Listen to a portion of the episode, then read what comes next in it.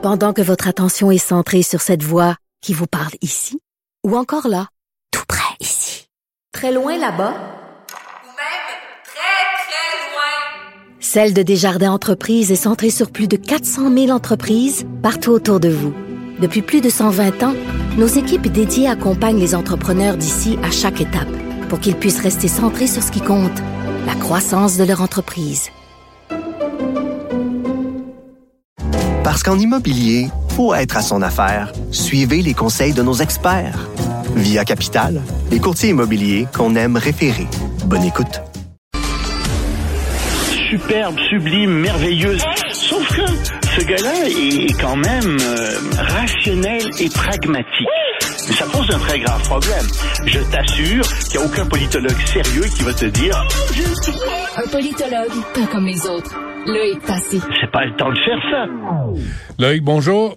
Bonjour, Benoît. Oh, la belle union pour créer un nouvel avion. Ben oui, l'Italie, la Grande-Bretagne et le Japon qui s'unissent pour créer un nouvel avion, c'est ce que M. Sunak, le premier ministre de Grande-Bretagne, vient d'annoncer. Et c'est un avion, il va de soi, de la nouvelle génération, donc qui va être très rapide, furtif, qui va avoir des tonnes d'intelligence artificielle embarquées à bord. Un avion de chasse, là, il faut le dire. Hein? Pardon? Un avion de chasse? Oui, c'est un avion de chasse. Mm-hmm. C'est pas un avion... Oui, effectivement. Tu as raison, je suis parti comme ça. Puis, les gens qui nous écoutent disent, oui, un avion. Un avion, mais encore... Non, oui, un avion de ligne furtif, non, on ne comprend pas ça, très bien. Non. C'est un avion de chasse. C'est pour l'armée. Et c'est un avion, donc, qui n'aura pas besoin de pilote. Et c'est un avion, donc, qui est prévu pour 2030, ce qui est extrêmement rapide. Bon. C'est pas de ça dont je veux te parler, effectivement, avec l'avion. Enfin, ça, c'est la nouvelle qui sort, mais ce qui est intéressant, c'est ce qu'il y a derrière. C'est que tu dis, oui, mais pourquoi est-ce que ces trois pays s'unissent? Puis qu'est-ce que ça nous dit sur l'Europe? D'abord, ça nous dit sur l'Europe que ces trois pays-là embarquent pas dans un autre projet d'avion qui est mené, lui, par la France, l'Allemagne et l'Espagne. Et c'est un autre avion de chasse que ces trois pays-là tentent de faire. Et donc, ça montre que l'Europe... militaire, ben ça demeure une Europe à construire. C'est très très divisé encore, c'est très peu intégré, et ça ne sera pas dans les prochaines années. Même si M. Sunak a dit, ben vous savez, la France par exemple, l'Allemagne sont les bienvenus pour participer un peu au projet. C'est pas des ennemis, loin de là, c'est même des amis. Mais ils sont pas encore assez amis au point d'avoir le même avion. Deuxième chose que ça nous dit, c'est que c'est une très mauvaise nouvelle, ça, pour toute l'avionnerie de Boeing et l'avionnerie militaire. Parce que ça veut dire que aux États-Unis, on va vendre moins d'avions fabriqués aux États-Unis à ces pays-là. Évidemment, ces pays-là vont vouloir acheter d'abord les avions qu'ils ont fabriqués. Et possiblement d'abord les avions de des autres pays européens. Donc ce sont de nouveaux concurrents et ça va rendre tout ce secteur beaucoup plus difficile. Mais ça montre aussi donc que t'as pas cette intégration que à l'intérieur de l'OTAN que les États-Unis voudraient peut-être.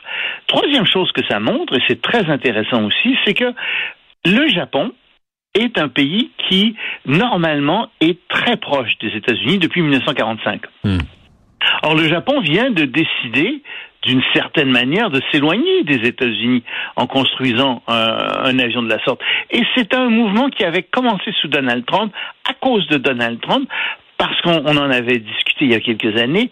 Le problème est que les gens commencent à se méfier de Donald Trump et des États-Unis. Se méfient de Donald Trump, bien sûr, mais se méfient des États-Unis, devrais-je dire, et de l'évolution des États-Unis. On ne sait pas dans quelle direction les États-Unis vont s'en aller. Si, par exemple, c'est DeSantis qui est élu, ben c'est sûr que ça va être pire que Trump, parce que DeSantis est une espèce d'illuminé religieux. Ouais, mais en même temps, là, avec la Grande-Bretagne, l'Italie, là, on peut pas dire que c'est d'une grande non plus. Non, c'est pas d'une grande stabilité. Mais c'est, si la Grande-Bretagne, c'est d'une grande stabilité.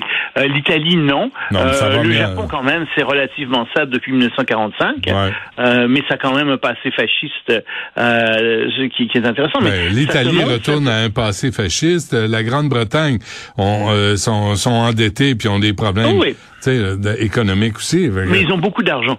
Ils peuvent encore s'endetter. C'est une grande puissance économique qui a encore d'espace. Tu sais, on prête juste aux riches, hein. Et donc, ils ont de la marge. Mais c'est sûr que ça va pas très bien en Grande-Bretagne en ce moment. Non, moi, ce que je te dis, c'est regarde le portrait global de ce qui est en train de se passer en relations internationales. Regarde comme les pays sont en train de s'éloigner des États-Unis. Les alliés traditionnels des États-Unis sont en train de s'éloigner des États-Unis, sont en train de se regrouper entre eux pour justement essayer de faire contrepoids à l'affaiblissement des États-Unis. Puis regarde à l'intérieur de l'Europe combien l'Europe a de la difficulté à se construire militairement aussi. Dans le fond, c'est ça que je te dis. Donc, de nouvelles alliances, l'ordre mondial est en train de changer. C'est ça. Mm-hmm. C'est ça que ça nous montre. Ouais. C'est ça qui est intéressant avec ce projet d'avion, c'est que c'est l'arbre qui cache la forêt. C'est un avion c'est toujours intéressant, un nouvel avion bien sûr, mais ça montre effectivement qu'il y a toutes ces divisions et ces alliances qui apparaissent. Bon, et le Parti démocrate a perdu une joueuse? Il a perdu une joueuse, oui, Madame Christine Sinema, qui était sénatrice démocrate pour l'Arizona, qui a décidé de devenir indépendante. Alors, ça pose un problème aux républicains parce que ça veut dire que, comme tel, ils n'ont plus 51 sénateurs. Ils en ont un peu moins, 50, mais bon, ils peuvent toujours avoir... 50, ils peuvent toujours avoir évidemment la vice-présidente qui va voter pour eux. Ils ont quand même la majorité. Mais le problème, c'est que il y a trois sénateurs indépendants avec les démocrates et puis t'en as un, t'as Joe Manchin qui est quasiment pas démocrate, qui est très républicain, et donc ça te montre les problèmes qu'il va y avoir pour faire passer ou ne pas faire passer certains projets de loi, toutes les négociations qu'il va y avoir à l'intérieur du Parti démocrate dans les 2 années qui viennent. Je te rappelle, il y a 3 sénateurs indépendants déjà, t'as Bernie Sanders, tu vas en avoir 3 maintenant, tu vas avoir Bernie Sanders au Vermont qu'on connaît, il y a Angus K. King qui est au Maine, et va s'ajouter Madame Sinema maintenant en Arizona. Elle n'a pas dit qu'elle voterait contre les démocrates. Elle a même voté pour eux à plusieurs moments, mais à plusieurs reprises. Mais elle négocie très fortement. Elle demande énormément de choses pour l'Arizona. Et donc, ça fait en sorte que ça devient très, très difficile d'avancer avec une majorité qui, si tu veux, est aussi friable que celle qu'ont les démocrates. Bon, avant qu'on se quitte, Loïc, un mot sur nos amis de Qatar. Tu vas me faire, merci, le Qatar. Ouais. C'est la Coupe du monde du Qatar, bien sûr. Alors, il y a malheureusement un ouvrier qui est mort au Qatar, un immigré, et il réparait des installations des quartiers de l'Arabie Saoudite. Alors, on demande une réaction au directeur de la Coupe du monde au Qatar. Qu'est-ce qu'il dit? Il dit, vous savez, la mort fait naturellement partie de la vie. Puis à part ça... Nous sommes en pleine Coupe du Monde. C'est une Coupe du Monde réussie. C'est quelque chose dont vous voulez parler maintenant. Est-ce que c'est quelque chose dont vous voulez parler maintenant? Je me suis dit, mais attends, là, il n'a même pas dit mes condoléances.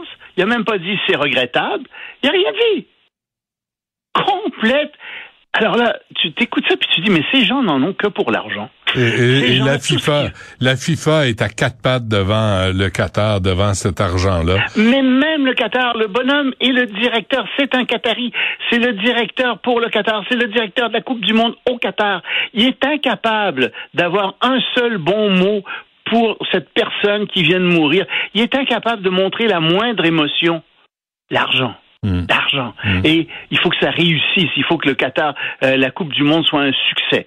C'est son obsession, ça passe avant tout, même avant l'humanité. Et moi, je te dis, il y a des coups de pied au cul qui se perdent dans ce cas-là. C'est dit. Loïc Tassé, merci. À lundi. Salut, à lundi.